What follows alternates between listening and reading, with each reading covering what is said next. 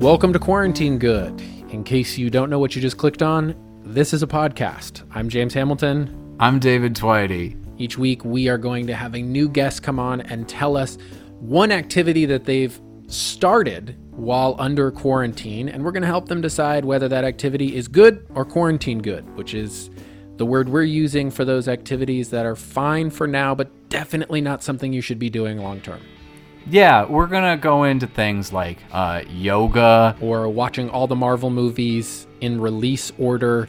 uh, doing drugs. All of these are things that people have started doing, and we're going to figure out what's the best way to use your time. You can subscribe wherever it is that you find your podcasts. And we will be coming at you every week.